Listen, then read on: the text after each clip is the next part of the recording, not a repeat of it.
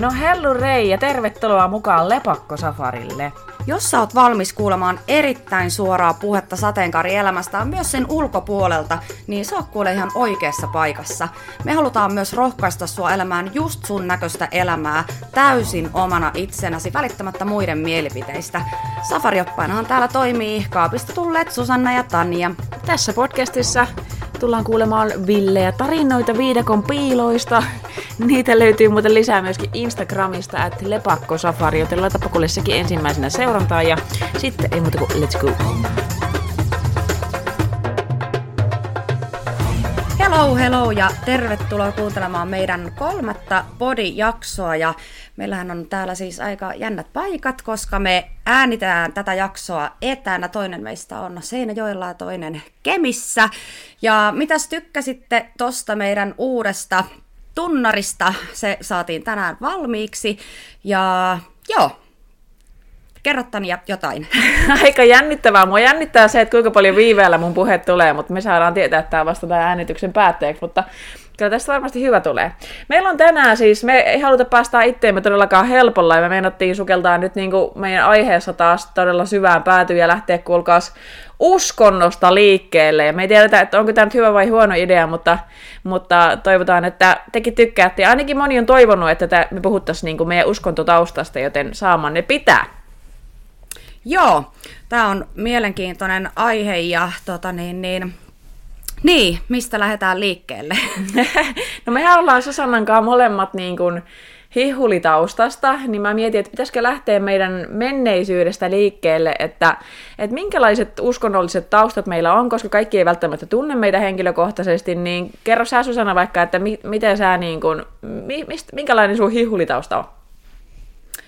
Mun hihulitausta on semmonen, että tota, mm, aika nuorena lapsena, mä en tarkkaan tiedä minkä ikäinen mä oon ollut, mutta tämä niin kun helluntailaisuus on tullut aika vahvana meidän, meidän perheeseen, kun vanhemmat, vanhemmat tuli uskoon niin sanotusti. Ja tota, nuorena on sitten aika paljon käyty seurakunnassa.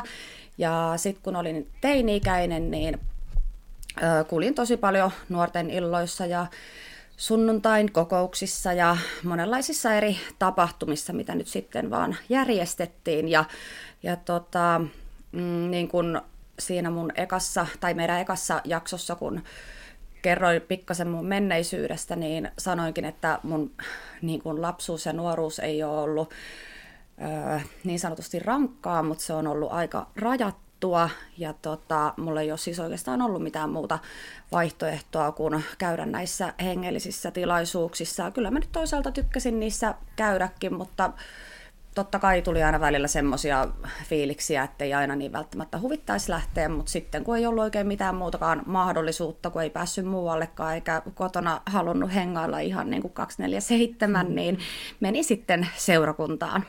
Minkälaista se helluntalaisuus on ollut? Mä mietin, kun kaikki ei välttämättä niin kuin, ikinä ollut niin kuin missään hellarijutuissa, niin minkälaista se, minkälaisia ne helluntalaisuuden jumalanpalvelukset oli silloin, kun sä olit pieni? Öö, siis sehän eroaa niin kuin mun mielestä tosi, sillä tosi paljon niin kuin esimerkiksi luterilaisen seurakunnan tämmöisestä Jumalan palveluksesta, että mm, se on semmoista niin kuin, mä nyt ehkä löydän oikeata sanaa, mutta se, ei ole, se on ehkä semmoista vapaampaa, vaikka ei mm. olekaan vapaata, mutta se ei ole niin, vira, niin kuin virallista. Mm. Tai semmoista, kun tuntuu, että luterilaisessa seurakunnassa mennään aika pitkälti sen saman, saman kaavan mukaan. Se on vähän semmoista niin kuin ehkä aika jäykähköä. Mm. Niin toi on vähän niin kuin semmoista rennompaa. Jep, ja sitten eikös helluntalaisuudessa jo silloin, kun sä oot ollut pieni, niin ollut tärkeitä niin armolahjat ja tämmöiset niin karismaattiset meiningit kanssa? Joo, ja kyllä siis se oli tosi tärkeänä pidettiin sitä, että heti kun teki sen henkilökohtaisen uskonratkaisun, niin sitten mennään kasteelle, niin sanotulle sille aikuiskasteelle, että helluntalaisuudessa ja monissa näissä muissa vapaissa suunnissa, niin sillä lapsikasteella ei ole niin kuin mitään merkitystä eikä sille anneta arvoa, vaan ö, enemmänkin sitä pidetään niin kuin semmosena, semmosena asiana, että se on väärin, mm. jos lapsi kastetaan mm. niin kuin ihan vauvana. Jep. Mullahan on tota, tausta luterilainen, eli mä oon pienenä käynyt vaan pelkästään luterilaisessa, mutta sitten mun paras kaveri, jostain vitos, ei vaan hetkonen alaasteelta lähtien jo nuorempana alaasteella, niin se oli helluntailainen ja sitten mä pääsin mukaan helluntai-meininkeihin ja sitten mun 16-vuotiaana mun poikakaveri oli helluntailainen ja sitten sen jälkeen mä oon itsekin ollut niin helluntaissa sitten siitä 16 ikävuodesta sinne 30, niin, niin on tullut sillä lailla tutuksi niin tuo helluntailaisuus, mutta tota, öö, mitä, mitä mun pitikään siitä sanoa? mutta se vaan, että tota, se on tosi erilaista, niin kuin sä sanoit, se on tosi erilaista kuin luterilaisuus, että jotenkin se on tosi, tosi erilaista. Joo, ja enkä mä tiedä, että onko luterilaisuudessa, onko siellä mitään tämmöisiä armo, armolahjajuttuja, puhutaanko siellä kielillä tai, tai mitään muutakaan tämmöistä, mä en tiedä. Mm-mm. Ei, ja itse asiassa joku kysyi multa joskus Instassa, että puhutteko te kielillä, niin onko sä puhunut Susanna kielillä? No siis, no kyllä mä vissiin oon, mutta en mä tiedä, onko se ollut sitten, mitä se on ollut, mutta mm. kyllä mä oon. Miten sulla meni se, koska mulla on semmoinen hetki, mä muistan sen ikuisesti, kun mä aloin puhumaan kielillä, niin miten sulla meni toi, niin kuin, toi kun sä sait NS-kielillä puhumisen armolahja?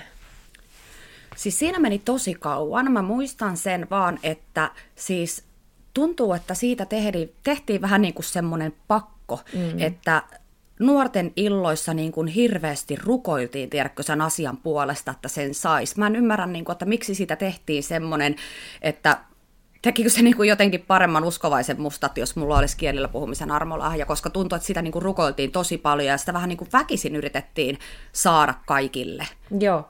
Niin kuin sitä armolahjaa. Ja tota, silloin kun mä ekaa kertaa sitten puhuin kielillä, niin öö, mä en oikein tiennyt sitten siinä kohtaa, että onko se niin kuin aitoa vai ei. Voi olla, että se oli ihan jotain mun omaa höpinää. Mä en tiedä. Mm.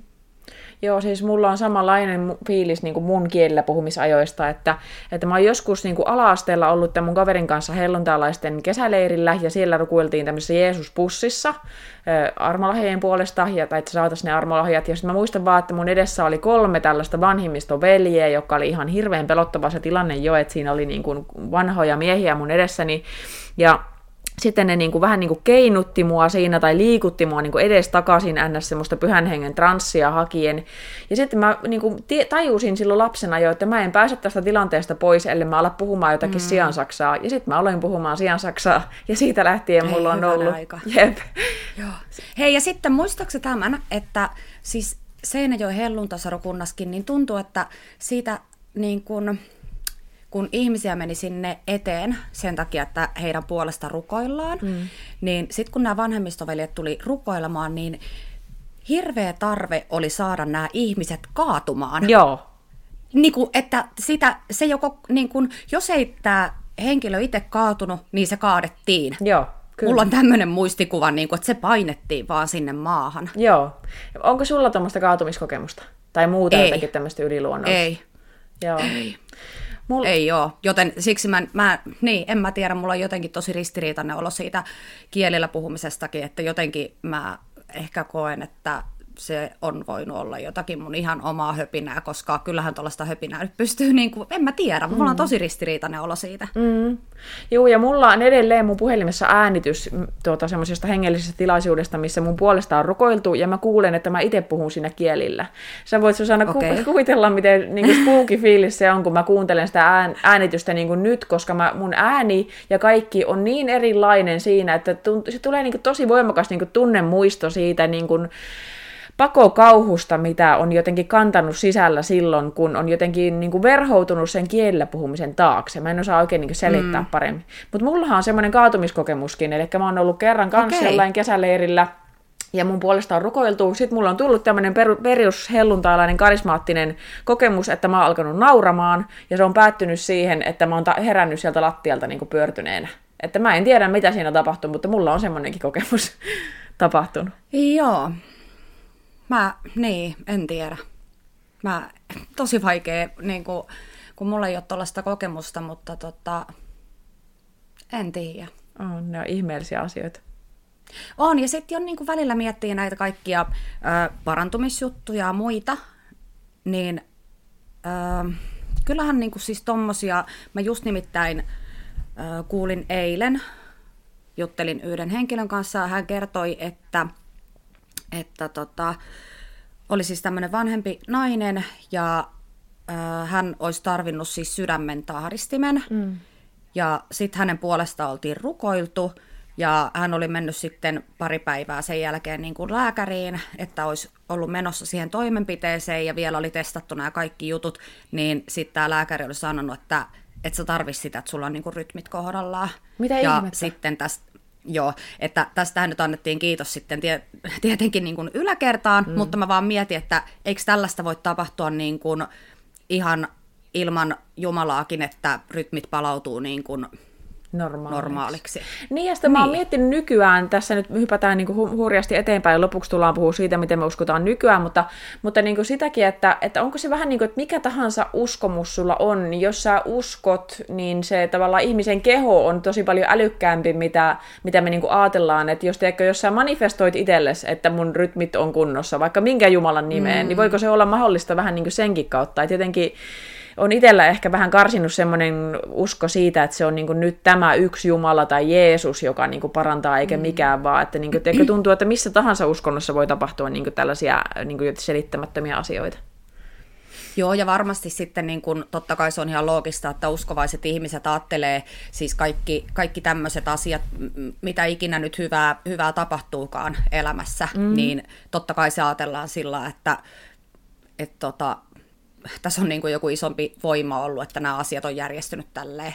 Joo, ja tuosta pitää sanoa, että mun terapeutti on itse asiassa puuttunut tähän ihan sikana viime aikoina, koska mä huomaan, että tämä on myös semmoinen mun mielestä aika toksinen kehä, mitä me on niin kuin harrastettu näissä, näissä varsinkin hellaripiireissä, että kun mitä tahansa hyvää tapahtuu elämässä, niin se on Jumala, ja kun mitä tahansa pa- mm. pahaa tapahtuu elämässä, niin se on niinku paholainen, joka yrittää nyt jotenkin niinku, tiedätkö, horjuttaa sun elämää, tai jotakin hyvää on tulossa, Jumala tekee jotain hyviä asioita, niin nyt paholainen yrittää tiedätkö, niinku, sohia väliin. Mm. Niin, niin sitten mulle on ainakin psykoterapeutti sanonut niinku siitä, että Tanja, että nyt jos vaikka esimerkiksi menestyin tyyliin vaikka gradussa hyvin, ja menneessä elämässä mä olisin aina ollut sillä tavalla, että oi kiitos Jumala, että mä sain hyvän graduarvosanan. Niin, niinpä. Mutta jotenkin niinku, opetellut sitä, että myös minä itse voin saada hyviä asioita aikaa, että se ei todella todellakaan ole aina Jumala. Ja sitten nytkin kun mä sanon tämän ääneen, niin mulla jotenkin aktivoituu semmoiset hengelliset pelot, että nyt kun mä sanon näin, niin se siunaus varmaan mun elämästä poistuu, tiedätkö, että mä en niin kuin anna Jep. kunniaa Jumalalle. Kunniaa sille, kelle kunnia kuuluu. Niin, joo niinpä. Ja mulla tuli äsken niin kuin mieleen, että mulla edelleenkin siis välillä tulee, kun miettii syntiä ja, ja kaikkia asioita, mitkä, mitä on pitänyt niin kuin syntinä, niin mun isä on Aida sanonut mulle, että pyhän hengen pilkka on niin kuin kaikista pahin synti, mm. ja se on semmoinen, mitä ei niin kuin anneta edes anteeksi. Joo, mä oon kuullut sama, ja sitten tyyliin, kun sä vahingossa Joo. heität jonkun tyyliin, ja niin kuin esimerkiksi tämän takia sanotaan myös, että jos sä niin kuin lausut turhaan niin kuin Jumalan nimeä, eli jos kiroat vaikka sanomalla, että voi Jessus, niin se on niin kuin pahimmasta päästä, kun se on niin kuin vähän semmoista pyhän hengen pilkan tyyppistä, että sä niin kuin halveeraat Jumalan nimeä. Mm, niinpä. Mutta tota, tästä päästäänkin tuohon, käydään vielä menneisyyttä sen verran läpi, että minkälainen Jumala-kuva sulla on Tanja ollut silloin, silloin nuorempana tai silloin kun sä oot ollut uskossa? Hmm. No mullahan henkilökohtainen uskonratkaisu on tullut vasta tämän mun helluntailaispoikakaverin kautta, eli mä oon tosiaan luterilainen syntyjä, ja siellähän ei opeteta, opeteta niin kuin NS-henkilökohtaista uskonratkaisua, vaan se Jumala on jossain tuolla, ja minä olen Jumalan kämmenellä, mikä on ollut mun elämässä ihan älyttömän iso niin kuin siuna, niin kuin siis siunaus siinä mielessä, että kun myöhemmin sitten tajusin, että en ole hetero, niin ei tule lapsuudesta sellaista niin kuin taakkaa. Ehkä siitä, että ehkä se on ollut semmoista vaativuutta, semmoista, että olemme täydellisiä uskovaisia, olemme täydellisiä pyhäkoululaisia ja sellaista. Mutta tuota, mm. Jumala on ollut mulle silloin lapsena jotenkin etäinen, ehkä siinä mielessä vaativa, että on pitänyt olla hirveän hyväkäytöksinen ja istua jalat ristissä niin kuin tytöt istuu ja tuota, nätisti olla. Mutta sitten tämän hell- helluntailaisuuden myötä, kun mä oon tosiaan nuorena teini-ikäisenä ja sitten viimeistään 16-vuotiaana sukeltanut syvälle helluntailaisuuteen, niin sen jälkeen Jumalasta on tullut jotenkin älyttömän sellainen niin kuin, tavallaan lähellä oleva ja tavallaan niin kuin läheinen, mutta samaan aikaan niin ristiriitainen hahmo, että kun sä yhden virheen teet, niin sä, tiedätkö, Jumala niin kuin katsoo sua tuomitsevasti ja ankarasti ja se, niin kuin, se, on, mm. se on tosi ristiriitainen mun mielestä, varsinkin se niin kuin helluntailaisuuden myötä, miten, minkälainen Jumalakuva mulle tuli. Mm, Minkälainen sulla? Kyllä. Öö, silloin mä, no mä en muista ihan millainen kuva mulla on niin kuin ollut lapsuudessa ja niin kuin lapsena. Äh, varmaan ehkä enemmän sellainen, kyllä mä niin kuin muistan, että on puhuttu niin kuin jostakin kuumista kivistä, että Jumala heittää mm. kuumalla kivellä, vai mikä se sanonta on, mm. mitä silloin on käytetty. Mä tiedän, onko se kuullut tollasta. Mutta tota, äh, silloin nuorena, kun mä äh, kävin seurakunnassa, niin mulla oli siis, mulla oli semmoinen Jumalan pelko, mm. semmoinen, just semmoinen niin kuin koko ajan mä pelkäsin, että mä teen jotain syntiä. Joo. Sella, niin, että tuntuu, että piti jatkuvasti pyydellä anteeksi, eikä niin kuin ikänä ollut tarpeeksi hyvä ja riittävä. Joo. Vaan niin, että tota, mulla oli ehkä Jumalasta semmoinen käsitys, että että se on vähän semmoinen rankaiseva Jumala. Mä ajattelin, että jos mä teen jotain, niin sillä asialla on niin kuin seuraamukset.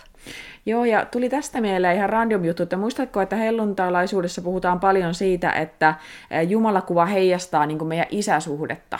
Ja mä jotenkin silloin niin kuin ajattelin, että no joo, että kun mun isä on ollut näin ihana, niin miksi tavallaan, miksi mä jotenkin pelkään sitä syntiä niin paljon, kun mun isä on siis, mulla ei ole mitään daddy issues, vaan mä jotenkin, on, mun isä on ihan superrakastava.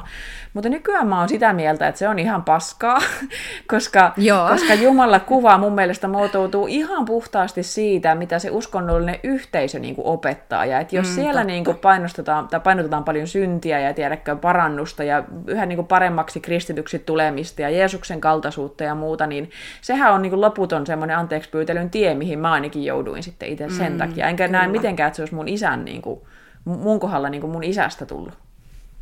Niin, totta. Joo, ja siis mulla oli ainakin semmoinen fiilis, että niin, että teki niin tai näin, niin ikänä ei niinku riittänyt. Sitten mulla tulikin jossain kohtaa semmoinen fiilis nuorempana, että, että teki mieli niinku heittää hanskat tiskiin, koska ajattelin, että on niinku toivo menetetty jo mun kohdallaan. Sitten mä muistan, että ö, on sanottu, että Jumala kutsuu kaksi tai kolme kertaa. Mm. Onko oikeassa? Kyllä, mä oon kuullut ainakin tuommoisen. Joo, ja että sitten kun ne kerrat on käytetty, niin sitten se on niin kuin, sitten sit on vähän niin kuin chanssit mennyt. Mm. Että tota, näitä mä pelkäsin. Mä yritin miettiä, että okei, että onkohan, koskahan se Jumala on kutsunut mua ekan kerran, koska tokan kerran ja koska kolmannen kerran, että vieläkö mulla on niin kuin mahdollisuuksia. Ja, Joo. Että se on ollut tämmöistä niin kuin pelkäämistä oikeastaan niin kuin koko, koko aika, niin kuin mitä mä oon ollut, ollut noissa piireissä. Joo, ja jotenkin mun kohdalla ainakin sitten mulla se, sekoittuu tähän myös niin seksuaalisuus, mikä sitten on meidän oikeastaan seuraava aihe, mihin tämän jälkeen mennään, mutta mulla ainakin tiedätkö, se jatkuva tunne siitä seksuaalisuuden tiedätkö, sairauksesta, sa, sairaudesta tai synnistä tai mikä se nyt onkaan, miten se haluaa niin ajatella uskonnon kautta, että se on joko sairaus tai synti, niin jotenkin se, että kun sä et pääse itsestäsi eroon ja sä tiedät, mikä sä sisimmässäsi oot, niin sitten sen niin kuin piilottaminen, niin siihen joutuu käyttää aivan hulluna energiaa. Ja mulla ainakin oli niin, että mitä tiiviimmin osa oli niin sitä seurakuntayhteisöä ja mitä aktiivisemmin kävi siellä seurakunnassa, niin sitä enemmän joutui käyttämään niin energiaa siihen niin sen oman seksuaalisuuden niin kieltämiseen tai jotenkin sellaiseen niin mm. piilottamiseen. Mm, totta. Joo, ja tuosta seksuaalisuudesta No, tämä nyt liittyy itse asiassa enemmän kyllä ehkä just niin kuin, no ei välttämättä niin seksuaalisuuteen, vaan niin kuin näihin asioihin, mitkä niin sanotusti kielletään mm. uskovaiselta.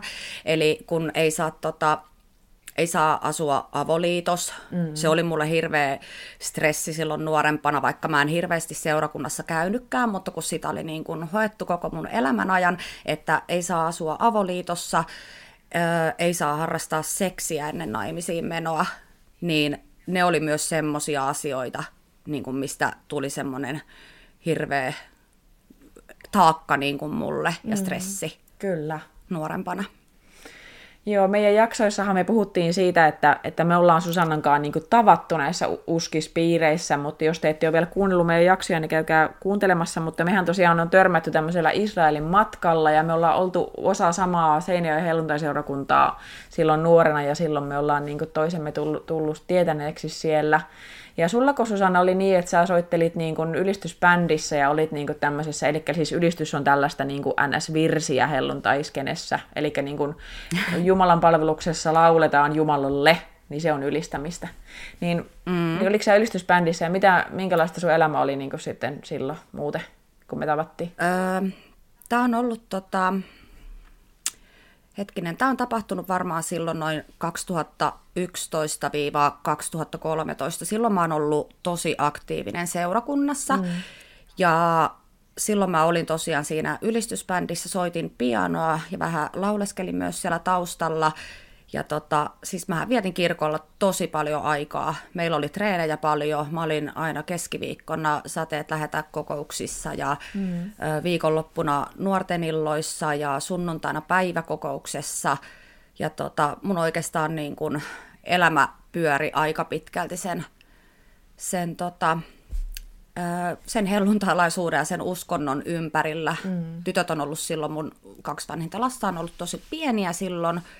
Ja tota, mulla oli, mä olin siis yksin silloin, mulla oli avioero siinä taustalla, niin se oli ehkä mm, semmoinen asia, mihin mä sitten, niin kuin Jumala oli semmoinen asia, mihin mä tukeuduin ja koin saavani niin kuin siitä semmoista lohtua ja semmoista, kun oli itsellä niin kuin tosi vaikeaa ja tuntui, että kun ei ollut niin kuin mitään muuta, niin silloinhan ihminen aina niin kuin kiinnittää niin kuin itsensä johonkin. Mm on se Jumala tai ihan mikä, se voi olla jollakin just urheilu. Mm. Niin, niin. Tosta... Se oli semmoista aikaa.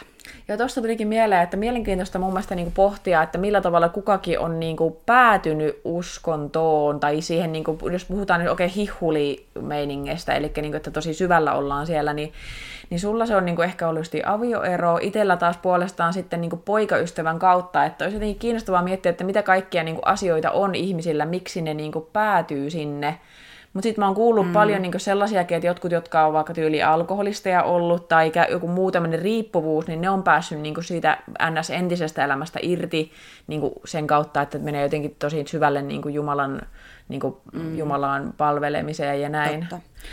Mutta voisiko sen ajatella tuossa kohtaa, että sen, toihan on joo, hyvä, että pääsee tuollaisesta esimerkiksi huumeriippuvuudesta pois, mutta tuntuu, että tuleeko siihen niinku toinen riippuvuus mm. tilalle, mm. että sitä on niin kuin, koska ihminen yleensä tarvii, tarvii niin kuin jonkun asian, asia. Joillakin se on nimenomaan uskontoa, joillakin se on urheilu ja joillakin se on sitten, sitten alkoholi, huumeet, mitä tahansa. Mm-hmm.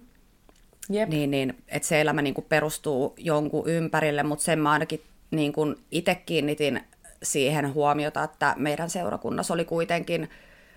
Äh, oli just aika paljon niin kuin semmosia, että kyllä sinne hakeutui semmoiset ihmiset, kellä oli esimerkiksi vaikeaa tai oli tullut avioeroja tai sitten muuta vaan elämässä niin kuin vaikeita asioita, niin silloin hakeudutaan sinne.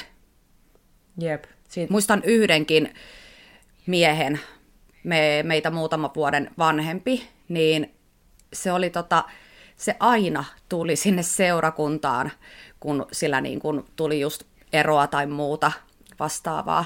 Ja sitten tota, tuntui, että se kävi aina sen aikaa, että se sai vähän niin kuin asiansa kuntoon, ja sitten se taas lähti sieltä ja käytti alkoholia teki sitä, tätä, tuontaa. Sitten taas tuli se katumus, kun meni vähän huonommin ja sitten taas tultiin sinne seurakuntaan. Mm. Mutta näinhän se monesti niin kuin menee.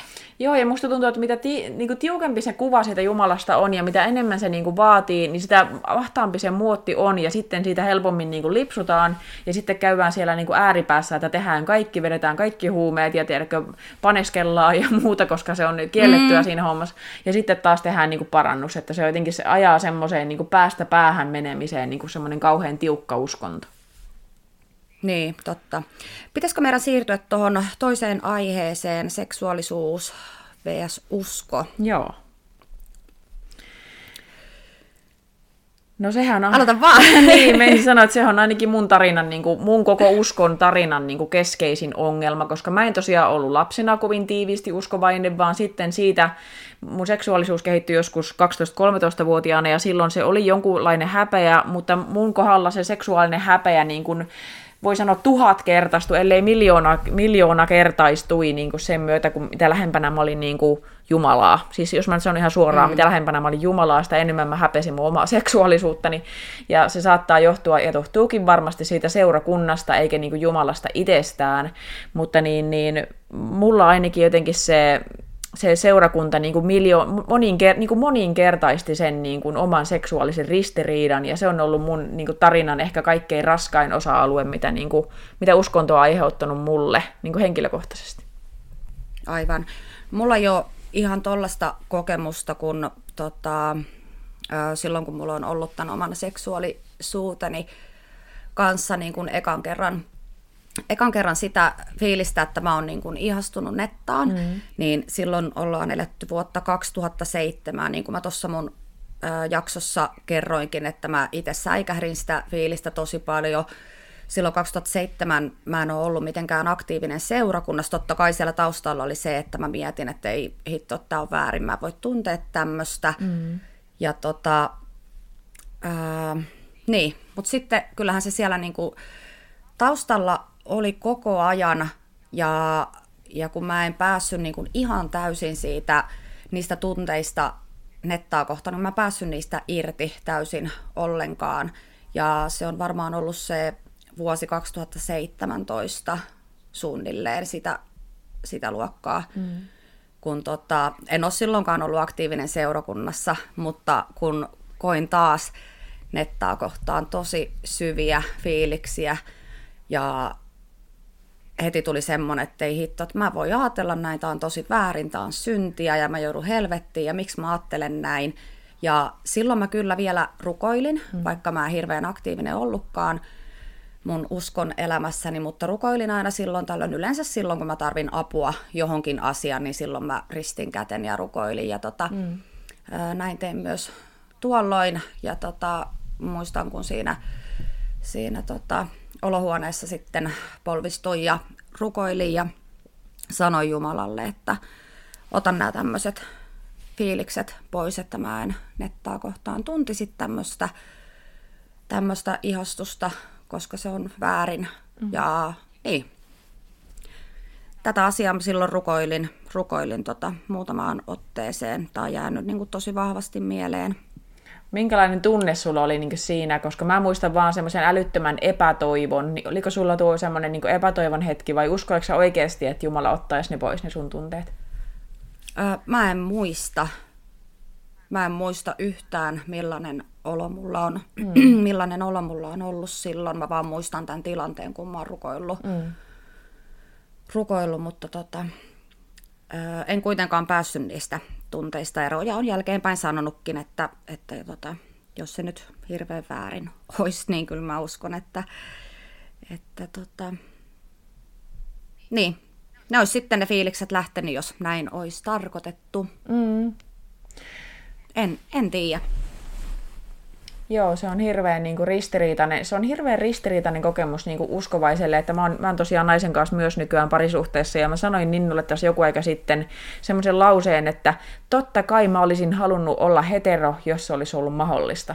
Ja se loukkasi mun kumppania, joka ei ole uskovaisista piireistä, niin tosi paljon ja mä en tajunnut sitä heti, mutta sitten mä tajusin myöhemmin, että totta kai niin kuin se loukkaa, koska se henkilö, joka on sosiaalistunut siihen, että tämä on täysin ok olla niin kuin lesbo mm. tai olla muuta kuin hetero, niin se vaikka kuulostaa kuulostaa siltä, että, että mä en niin kuin haluaisi olla hänen kanssaan nyt. Mutta taas sitten meidän historiassa, nyt kun mä oon päässyt tästä mun menneisyydestäni yli, enkä enää niin kuin, tavallaan viisi veisaan siitä, että jos ollaan menossa niin. helvettiin, niin, niin mennään vihellelle helvettiin sitten. niin, tuota, niin, niin nykyään en toki, tokikaan ikinä haluaisi luopua tästä mun elämästäni, mutta, mutta niin kuin silloin, niin kyllä mä muistan, että se oli mulle semmoinen, että mä rukoilin kanssa, mä otin tosiaan ehtoollista kuukausittain siihen, että aina, aina itse asiassa mä olin vielä niin kuin pastori, eli mä oon niin kuin lavalta vetänyt sitä ehtoollista ja niin kuin tavallaan julistanut, että no niin seurakunta, otetaanpa tästä leipä ja otetaanpa tästä viiniä. Mä muistan, että mä ajattelin niin, että mä konkreettisesti ajattelin, ajattelin, että kun mä purasen tämän leivän, ja tässä on nyt Jeesuksen ruumi, ruumis niin kuin lyöty ristille mun puolesta, ja siinähän uskotaan silloin niin, että, että Jeesus on vienyt niin kuin ruumiissaan nämä kaikki sairaudet ristille, ja sitten taas veressään mm. puhdistanut kaikki synnit. Ja tämä on niin se helluntailainen teologia tai karismaattinen teologia. Niin tuota, mä muistan, kun mä aina kun mä julistin vaikka lavaltakin, että no niin, Jeesuksen puolesta, niin kuin sinun, Jeesuksen edestä tuota ruumis, ruumis, ruumis on murrettu ja kaikki sairaudet on viety ristille, niin mä muistan, kun mä kuvittelin Jeesuksen homoseksuaalina siihen ristille. Ja niin kuin löin tavallaan Jeesuksen ruumiin sinne ja sen niin kuin oman homoseksuaalisuuteni siihen ristinpuuhun. Ja sitten mä niin kuin kulautin sen viinin siihen päälle ajatellen, että nyt kun mä juon tämän, niin nyt mun kaikki menneet niin kuin haureudet, eli mitä mä päässäni olin harrastanut niin kuin naisten kanssa omissa mielikuvituksissani, niin nyt ne on niin kuin annettu anteeksi. Ja taas tiedätkö puhdas pöytä. Että nyt, nyt mä oon taas mm. niin kuin hetero tämän jälkeen. Mut... Oliko sulla semmoinen fiilis, että, että sä oisit hetero sen jälkeen? Vai oliko se vaan niin kuin, vai niin, että uskoiko sä siihen? Mä uskoin siihen ja mä saatoin niin kuin, saattoi mennä päivä, saattoi mennä pari ja sitten tiedätkö jossain, oot jossain uimahallissa ja sitten sä huomaat, että sun pitää niin kuin kääntää taas katse pois, kun mähän on ainakin, en tiedä onko tämä yleinen kokemus vähemmistöille, mutta mä oon ainakin oppinut jo silloin teinistä, että mä niin kuin, oon oppinut olemaan vaikka jossain uimahallissa niin, että mun lesbo minä ei ole siellä paikalla, vaan siellä on se toinen minä. Niin, mm. Mutta mä tosiaan, niin kuin, aina kun mä tiedätkö, otin sen ehtoollisen, niin elin tiedätkö, siinä uskossa, kun ei se tullut heti mitään trikkereitä, mitkä olisi niin kuin, sitä seksuaalisuutta niin kuin, muistuttanut. Kunnes taas sitten piti esimerkiksi heteroaviovelvollisuutta harrastaa tai olla miehen kanssa, kun olin tosiaan naimisissa heteroavioliitossa. Niin mm. Niin silloin huomasin sen, että ei vitsi, tämä ei onnistu tämä toimitus, ellei mä niin kuin, kuvittele jotakin feminiinistä. Ja itse asiassa tosta pitikin puhua, että Patrick puhuu siinä, Patrick Tiainen tulee myös meidän podiin vieraaksi, jei, mutta yeah. Patrick puhuu sen kirjassa tämmöisestä kuin pseudoidentiteetistä, ja mä en ollut ikinä kuullut sitä sanaa, mutta se resonoi mussa ihan sikana, kun mä luin sen Patrickin kirjasta. Nimittäin se tarkoittaa sitä, että niinku uskovainen, joka on seksuaalivähemmistöön kuuluva, niin kehittää sellaisen niinku valheellisen minän, minkä se vetää niinku päälle aina, kun se menee sinne uskon yhteisöön tai Jumalan luo tai mitään.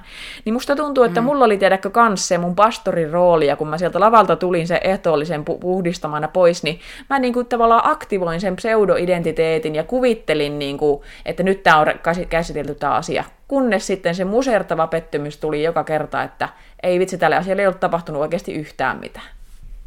Niin, niin. Jotenkin aika Joo, mä en ole lukenut sitä Patrikin kirjaa vielä, mutta tota, oli hänen kanssa puhetta, että saan sen kyllä sitten, kun nähdään, niin saan sen häneltä, niin pääsen sitten lukemaan tämän. Joo, se on kyllä tosi puhutteleva, mutta, mutta on se jotenkin, se on hirveä ristiriita ja semmoinen tosi niin kuin, todella syykettä niin kuin syövä kokemus, semmoinen niin kuin, oman seksuaalisuuden kieltäminen, mutta oikeastaan siitä pitikin siirtyä sitten eheytyshoitoihin, että mitä Susanna sä ajattelet tämmöisestä kuumasta trendisanasta kuin eheytyshoidot?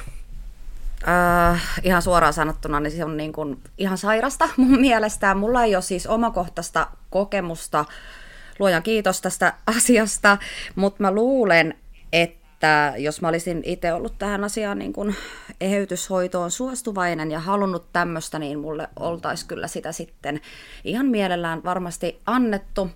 Ja tota, mä luulen näin, koska tota, silloin kun tämä mun, mun, mun ja Netan suhde on tullut tullut ihmisten tietoisuuteen, ää, niin musta ollaan kuulemma oltu seurakunnassa erittäin huolissaan. Mm-hmm. Ja sitten oli välitetty tämmöistä viestiä, että yksi seurakunnan pastori haluaisi keskustella kanssani. Mm. Ja mä luulen, että tämä olisi johtanut sitten tämmöiseen niin sanottuun eheytyshoitoon.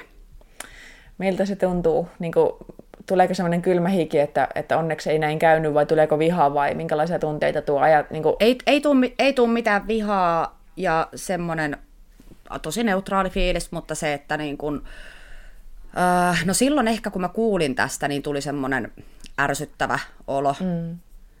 ja semmoinen, semmoinen, että antakaa mun oikeasti olla. Niin kuin, mulla oli aluksi muutenkin sellainen silloin, kun tuntui, että kun muutamilta henkilöiltä tuli sitä negatiivista kommenttia, niin teki vaan niin kuin, olisi tehnyt vaan mieli mennä semmoiseen kuplaan netan kanssa, että oikeasti antakaa meidän olla ja elää kaikessa rauhassa. Mm.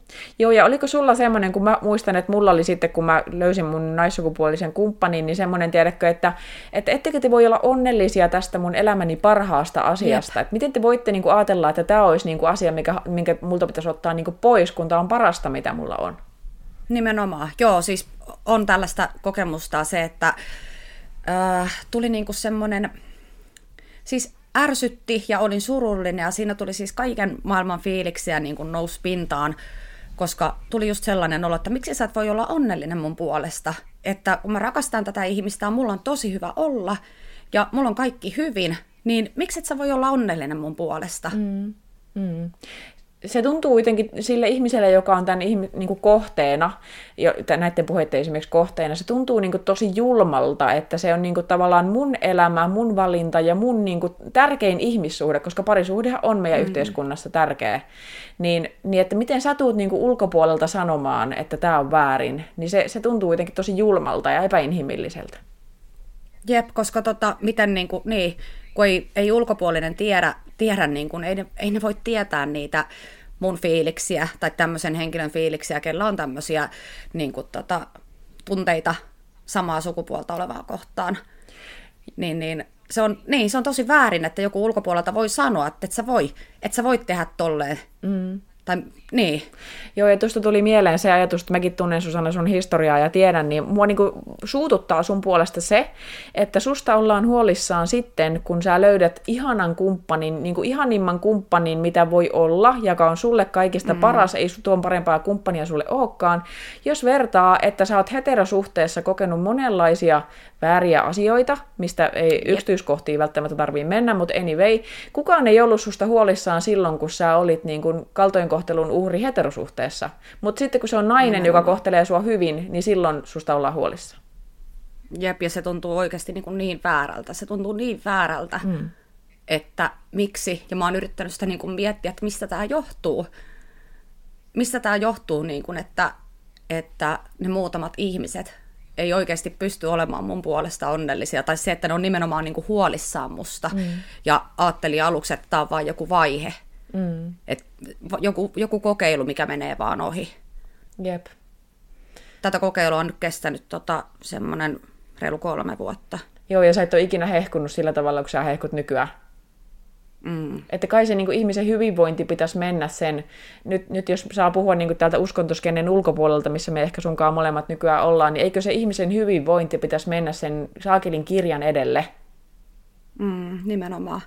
Nimenomaan. Ja sitten musta tuntuu, että se ei välttämättä, niin tämä on osaksi myös jotain periaatetta, mutta mulla on semmoinen äh, fiilis tuosta asiasta, että koska mä tiedän, että mä voin niin paljon paremmin nytten, ja mulla on hyvä olla, ja se myös näkyy, koska mä oon kuullut niin paljon sitä, siis siitä asti, kun mä oon ö, alkanut Netan kanssa suhteeseen, niin mä oon sen jälkeen niin kuullut tosi paljon somessa ja mun ystäviltä, että miten mä hehkun ja miten mä näytän onnelliselta ja miten me näytetään onnelliselta, niin musta tuntuu, että nämä ihmiset, että niitä jopa saattaa niin kuin pikkasen ärsyttää se, mm. että mä voin hyvin. Joo.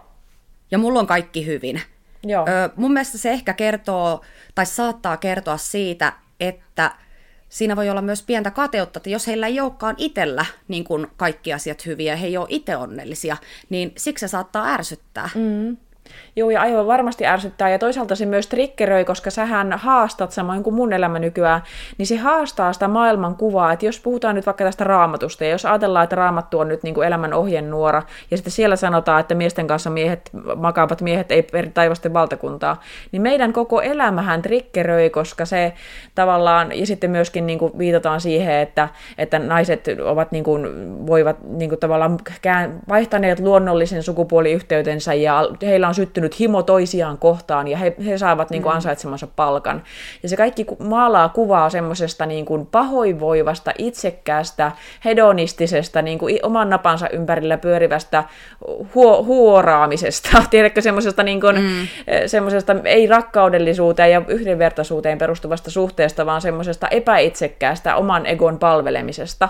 Ja sitten kun Jep. näkeekin esimerkkinä sen, että teidänkin rakkaus on niin kuin, kauniimpaa, mitä monikaan heterosuhde mitä mä oon tässä ympärilläni nähnyt, ja yhdenvertaisempaa ja tasa-arvoisempaa ja kunnioittavampaa ja arvostavampaa, niin sehän on iso trikkeri, koska sehän kertoo, että hetkonen, tämä kirja ei tuskin ole kirjaimellisesti tulkittavissa, koska se ei ole todenmukaista, niin se varmaan haastaa sitä maailmankuvaa ihan sikana nähdä niin semmoisia ihmisiä. Niinpä. Niinpä. Mutta hei, tuosta eheytymisestä piti vielä, me vähän poikettiin ehkä aiheesta, niin haluan kuulla, että onko sua yritetty eheyttää? Hmm. Minä olen tota, yrittänyt eheyttää itseäni tosiaan tällä ehtoollisella sen 10-12 vuotta, koska mullahan tosiaan kävi sellainen tota, surullinen juttu, mikä, mitä mä kadun ehkä elämässäni eniten, on se, että ajauduin sitten 16-vuotiaana tosiaan heterosuhteeseen ja 17-vuotiaana sain kihlasormuksen sormeen ja 18-vuotiaana mentiin helluntalaiseen tyyliin suoraan päätä naimisiin ja Mä en kertonut mun seksuaalisuutta tälle kumppanille, niin kuin mä mun jaksoissani kerroin, ja se aiheutti mussa niin massiivisen syyllisyyden, että, että mä ehkä sen takia yritin eheytyä niin kuin kahta kauheammin, koska musta tuntuu, että mä petän mun niin kuin heterokumppaniani tällä mun seksuaalisuudella, koska mä niin kuin päässäni kuvittelin naisia, niin kuin, ja, ja en pystynyt mm. olla näkemättä niin kuin naisia ympärilleni ja näin poispäin. Ja mutta en tosiaan koskaan kenenkään kanssa ollut, enkä ikinä häntä pettänyt, mutta se aiheutti mussa sellaisen jotenkin ihan hirveän syyllisyyden, mitä mä kamppailen niin kuin vastaan edelleen, vaikka, vaikka mä tiedän, että mä olin 16, vaikka mä tiedän, että maailma-aika oli eri, ja vaikka mä tiedän, että mulla ei siinä niin kuin maailmankuvassa ollut mitään saumaa kertoa mun seksuaalisuutta, koska mä olin itse ollut tilaisuuksissa, missä puhutaan Pride-ideologiasta niin kuin menni, metsän menninkäisten örvellyksenä, ja mä oon itse siellä niin kuin käyttänyt kesken ener- kaiken energian ei muun muassa sateet lähetä illassa siihen, että mä en vaan paljastu täällä. Ja, mm. mm mutta mä oon tosiaan yrittänyt itse eheyttää itteeni. Ja sitten mulla on tämmöinen tilanne, missä mä oon ollut tällaisen seurakunta-ihmisen, joka on tunnettu Suomessa, niin heidän kanssaan syömässä ja mua on selkeästi yritetty johdattaa ulos kaapista. Tämä on ollut loppuvaiheessa okay. ennen kuin mä oon tullut kaapista. Mulla oli tämmöinen siilitukka ja hyvin tämmöinen puts, eli tämmöinen maskuliininen energia siihen aikaan, koska musta tuntuu, että mun seksuaalisuus niin kuin, tiedätkö, y, niin kuin, tuli yli äyräiden. Että mitä enemmän mä yritin painaa sitä purkkiin, niin sitä enemmän mun yhtäkkiä mun tukka vaan lyheni ja mä en mahtanut sille mitään, kun oli pakko vaan leikata lyhyemmäksi lyhyemmäksi se ja Joo. näyttää aina vaan poikamaisemmalta, pukeutua aina vaan poikamaisemmin ja näin. Niin sitten mä oon ollut semmoisessa tilanteessa... Oliko se vähän semmoinen, että ettekö te nyt vieläkään tajua? Että Ehkä. Yrittikö sä vähän niin kuin kaikella, joo, että, että sun ei tarvitsisi sanoa sitä ääneen, että sä voit niin kuin kaikella muulla joo. tuoda tämän asian ilmi. Ehkä joo. semmoinen hätähuuto, että mä en kestä, autatkaa mut, koska mä en pääse täältä itse pois. Ja sitten mä oon ollut mm. kerran tilanteessa, missä mä oon ollut ruokapöydässä, missä tämä henkilö on tosiaan itse kertonut ensin omista homoeroottisista tunteistaan, mitkä Jumala oli sitten parantanut. Ja sitten sen jälkeen tuli semmoinen merkitsevä hiljaisuus ja pöytä yli katsottiin mua, että no niin Tanja, ei sanottu, mutta sanottiin, että Tanja nyt on sun vuoro kertoa sun synnit. Ja, mutta mä en sitä tehnyt, koska mulle tuli ihan semmoinen pyhän hengen jotenkin semmoinen niin tunne, että nyt pyhä henki on tässä läsnä ja nyt mun täytyy se tehdä tai mä en vapaudu tästä koskaan. Mutta mä en tehnyt sitä, koska mä en ollut kertonut mun miehelle siinä vaiheessa sitä vielä. Niin tiedätkö, jotenkin mua suojasi mm. se, että mä että mun on pakko kertoa tämä eka niin sille miehelle ja sitten sen jälkeen mä voin kertoa tämän muille. Mutta sittenhän sen jälkeen, kun mä kerroin sen mun sille entiselle heteroavioliiton kumppanille, niin sitten sen jälkeen siitä tuli sellaista niin kuin, että mä niin kuin ikään kuin valitsen päästä tästä yli. Ja mä vilpittömästi vielä senkin jälkeen, kun mä kerroin mun seksuaalisuuden mun ex-miehelle, niin, niin yritin vielä parantua siitä ja yritin olla niin kuin vähintään harjoittamatta sitä. Mutta mm. tämmöistä varsinaista niin kuin kirjaimellista eheytyshoitoa, että on ollut vaikka jossain Elävät vedet ryn ohjelmassa tai Aslanissa tai muuta, mitkä Suomessa niin tekee ihan sillä nimellä sitä, niin se, semmoista ei ole ollut. Mutta silti tavallaan on.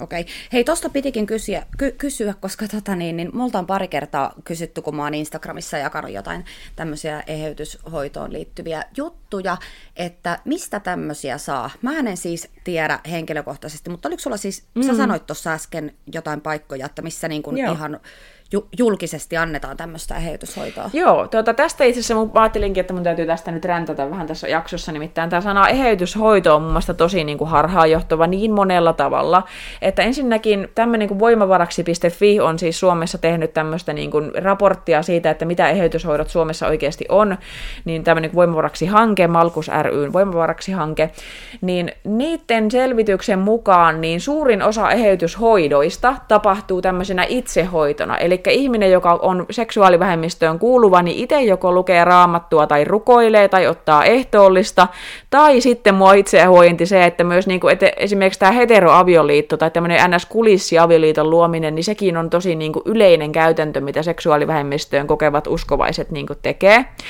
Mutta siis, Joo. että valtaosahan siitä tapahtuu niin kuin yksin, jos katsoo näitä prosentteja täällä heidän niin kuin, tässä ehdotusraportissa, niin ihan siis raamatun lukeminen ja rukoileminen on niin kuin yksin rukoileminen rukoileminen on ihan niin kuin kaikista suurimmat niin kuin eheytymistoimenpiteet.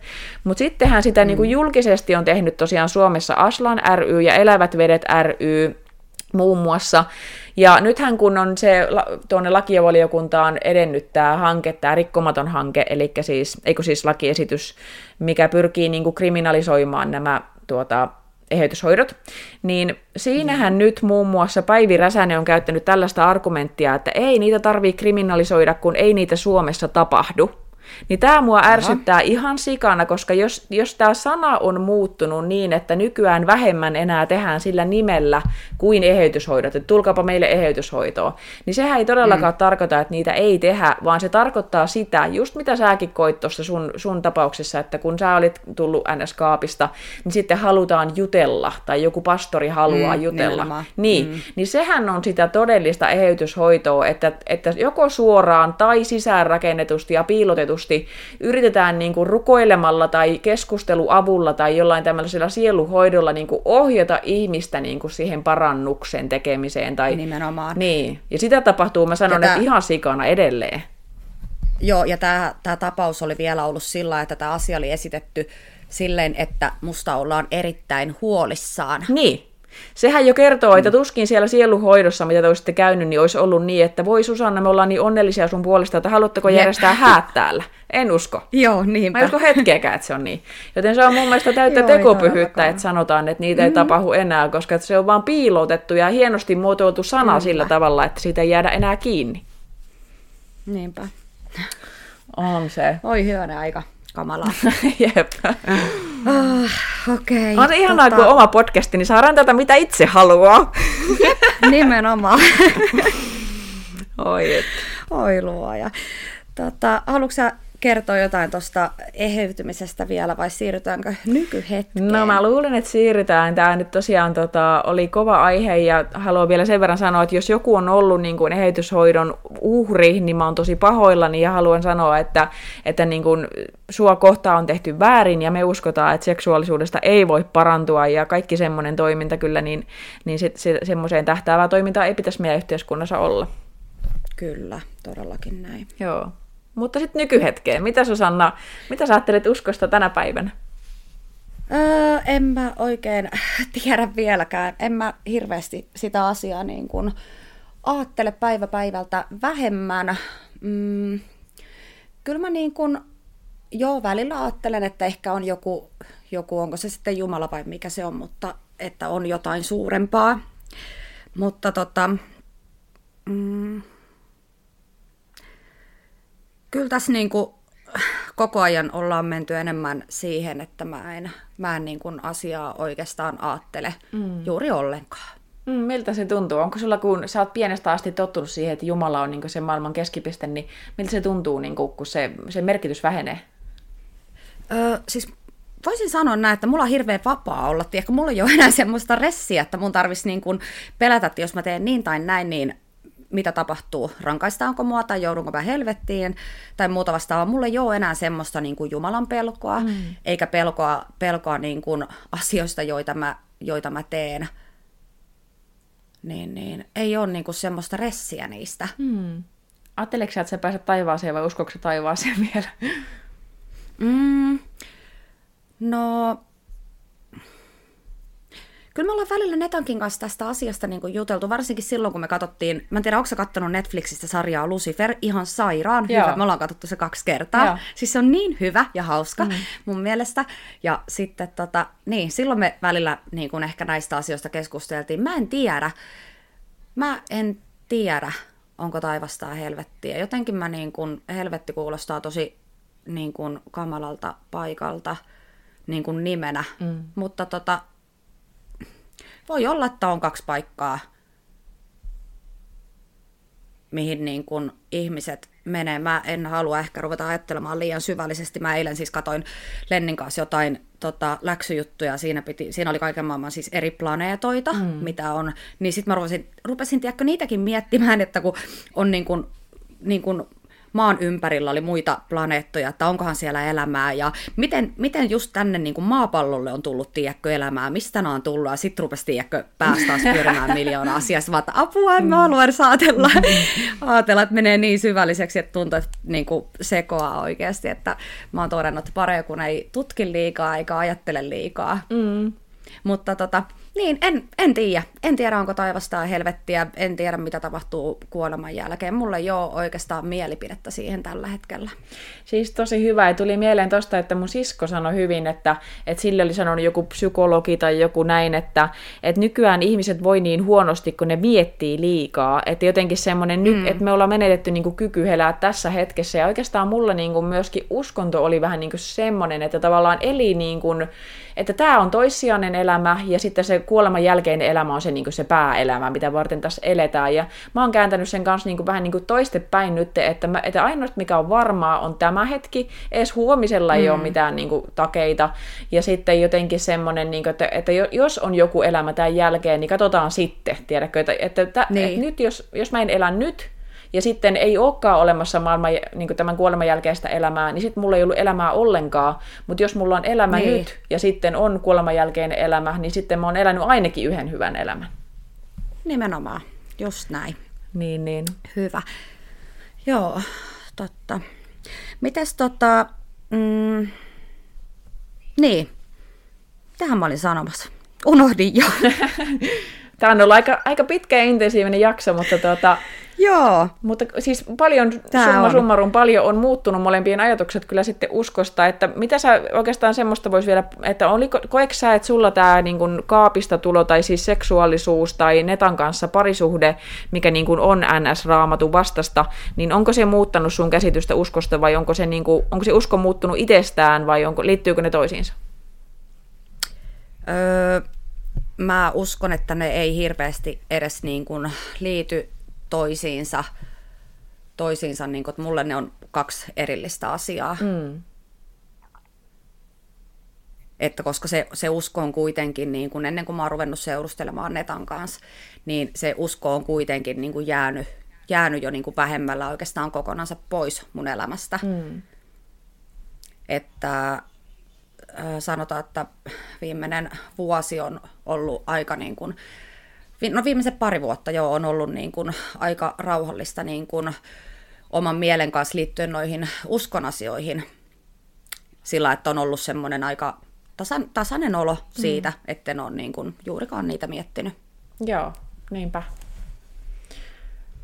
Jep, mulla se on juuri niin kuin, mulla se on vähän niin kuin oikeastaan se usko ja seksuaalisuus liittyy niin täysin toisiinsa, että mullahan tosiaan kävi niin, että mm. mä tulin kaapista ja sitten sen myötä tai se, se, niihin samaan rytäkkään sitten jäin pois sieltä seurakunnasta ja sitten sen myötä jotenkin musta tuntuu, että mä oon niin kuin tällä hetkellä ottanut niin kuin pesäeroa Jumalaankin, koska mä vähän niin kuin pelkään, että Jumala ottaa multa pois tämän niin kuin hyvän, mitä mulla nyt on. Että nyt kun mä oon vapaa, nyt mä saan rakastaa ja mä koen rakkautta, ja on naisen kanssa, mistä mä oon koko elämäni haaveillut, niin mä jotenkin pelkään, että nyt jos Jumala tuleekin, ja ilmestyy mulle joku yö ja sanoo, että on jo tuo synti ja tee parannus, niin mä oon niin jotenkin mm. kokenut, että mä oon niin ottanut itse etäisyyttä Jumalaan, ja välillä tulee semmoisia tyhjiöitä, musta tuntuu, että ennen mun elämää jotenkin jäsenti se usko ja se yhteisö ja se tiivis semmoinen tunne, että me muutamme maailmaa, niin jotenkin nyt on tippunut semmoiseen tyhjiöön niin yksin, mikä on niin kuin, vähän niin kuin kääntöpuoli tässä, mutta silti jotenkin se, se, mä en vaihtaisi tätä pois, mä en ikinä palaisi sinne, koska nyt kun mä koen, että mm. nyt saa olla niin kuin oma itsensä ja sitä parempaa ei olekaan, koska, koska mä, en, mä en pystynyt olla oma itteni silloin, kun mä olin uskon, uskoyhteisössä. Mm.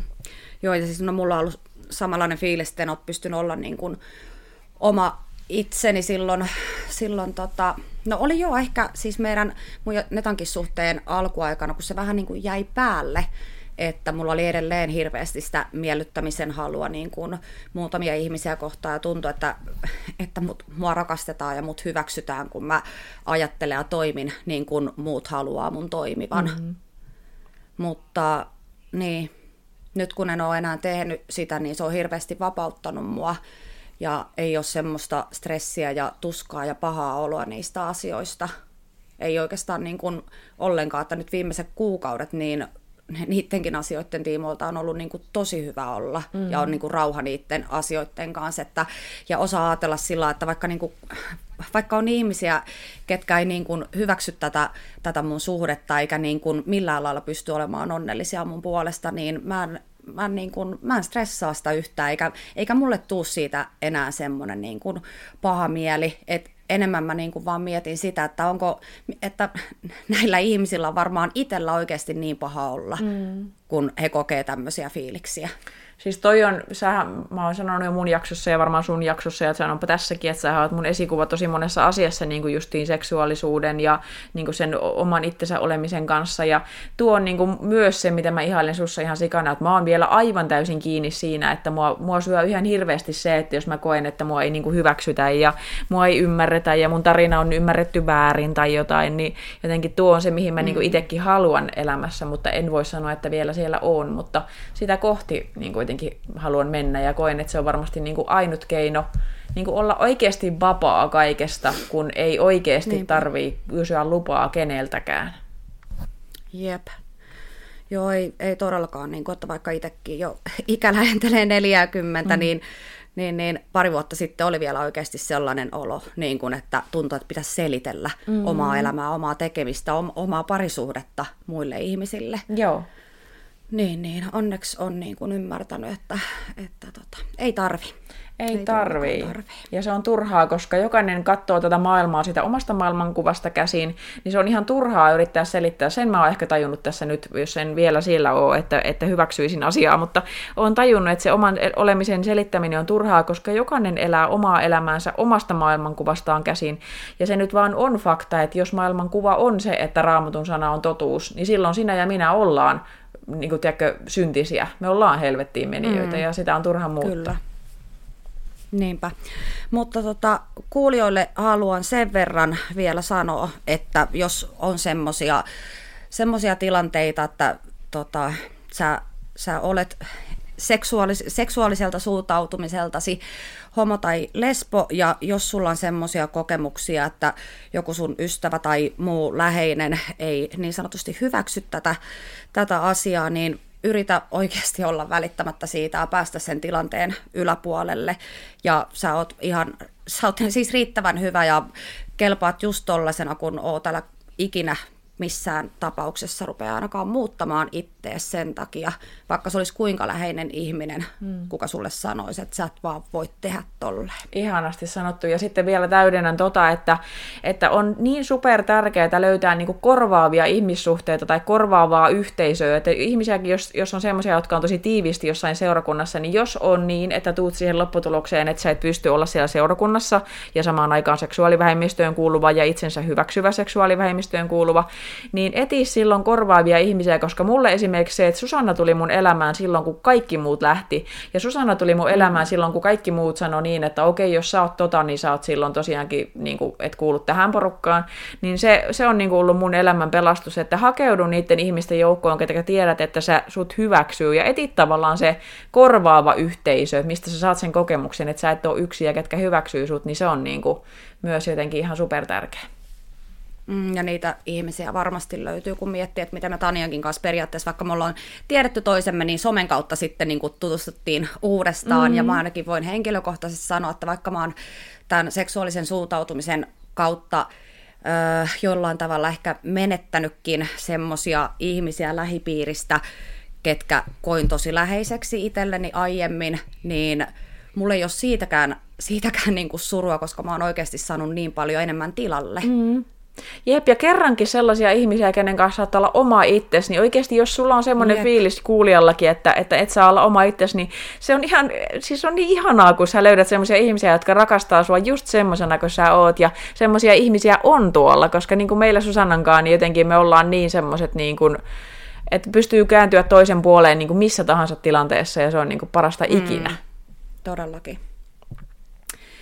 Hyvä. Meillä kuule alkaa tulemaan tunti täyteen. Tästä tulikin vähän pidempi jakso, mitä ehkä ajateltiin. Ja, ja niin, me ollaan nyt aika paljon tässä. Tämä oli tämmöinen tiivis paketti ja aika raskaitakin asioita käytiin, käytiin läpi. Niin niin, niin toivottavasti jaksoit kuunnella tämän, tämän jakson ihan tänne loppuun asti. Yes, ja so- sovessa voisi jatkaa sitten juttua tästä ja kommentoikaa ja pistäkää meille direct mailia, että minkälaisia kokemuksia tai ajatuksia teillä on ollut, niin halutaan kuulla niitä ja palataan taas seuraavassa jaksossa. Jes, tehdään näin. Moi moi! Yes, moi!